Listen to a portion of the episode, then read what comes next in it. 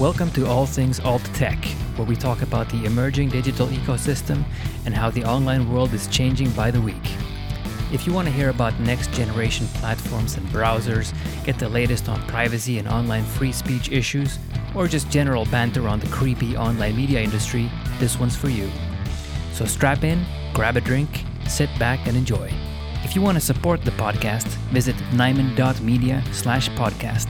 That's N-Y-M-A-N dot media slash podcast. If you want to ask a question or submit a story, email me at podcast at nyman.media. All right, welcome to the podcast. Um, today we're going to talk about the Brave browser. Now, what is that? So basically, Brave is, is a free and it's an open source web browser.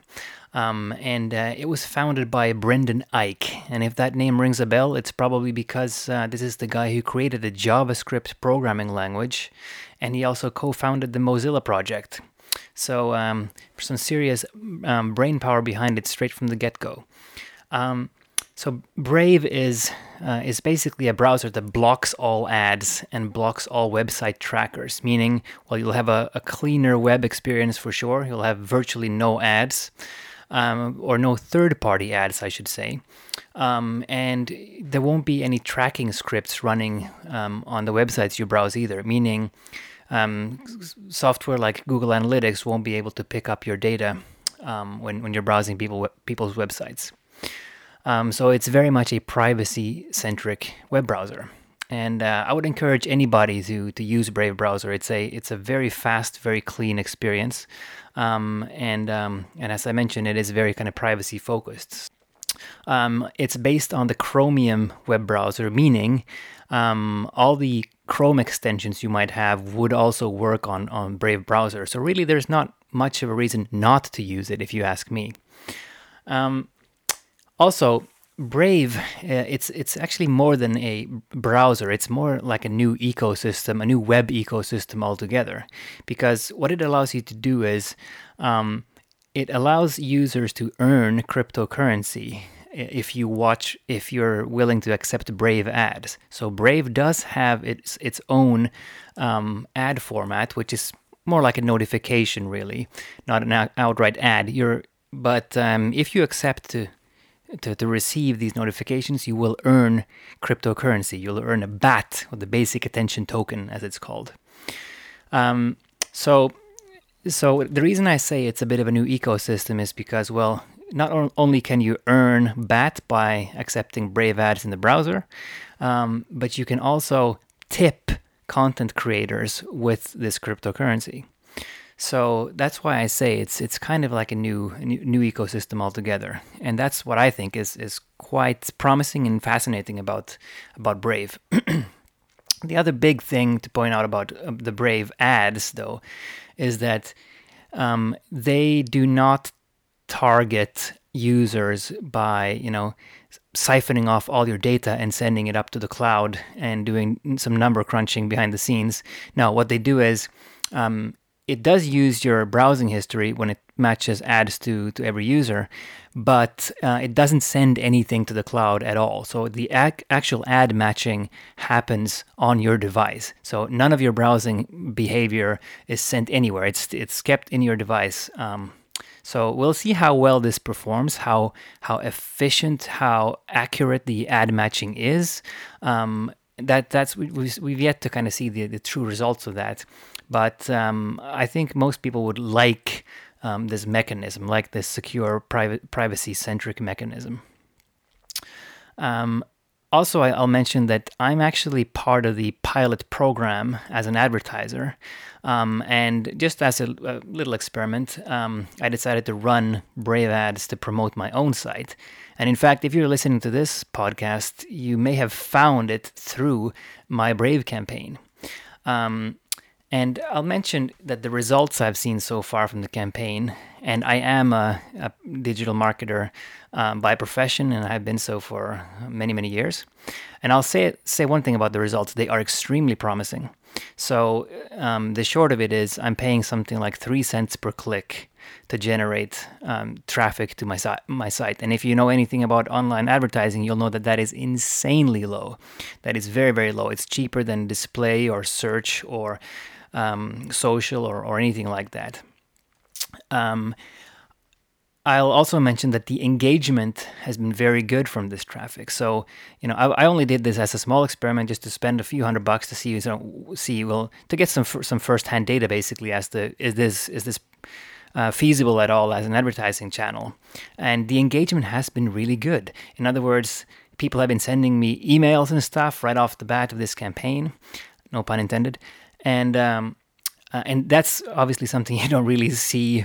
Let's say you run a, ca- a Google campaign or a social campaign. People are not going to e- email you saying, "Hey, I saw your ad. It, it seems like a pretty cool thing you got going here, and I just wanted to mention that um, you know keep it up." Basically, well, that that doesn't really happen. So, so obviously, it's a the reason why I think engagement is so good is because the pool is so shallow, and it's basically the first you know x x amount of true fans that are are or uh, the uh, the first few brave aficionados that are very keen to to get the ads and they'll click on anything, of course, and um, and they just want to kind of you know see how it all feels and works.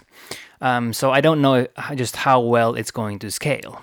Um, and you know, yes, paying that little to generate traffic is very promising, but you know, it's a pretty small pool of users still, and um, and if and when other advertisers swarm to this thing, this uh, this little pocket of efficiency will kind of saturate very quickly, and and you might you might get some similar costs to to other advertising channels. Um, but I'll mention it again. It is promising, and and it is um, uh, it, is something that will I will be rolling out if possible to to more of my clients as well.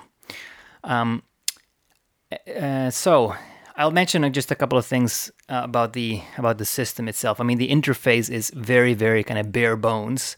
Um, it doesn't offer any kind of you know performance tracking. In other words, it doesn't offer conversion tracking.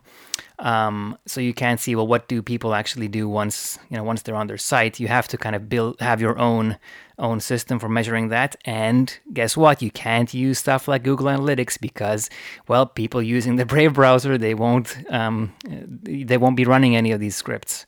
So so that's why um, it comes with a few challenges as well. The other thing is, and I don't want to get too geeky here, is that um, the Brave ads are pretty much focused around um, CPM as a billing metric, which means you're you're paying per thousand impressions.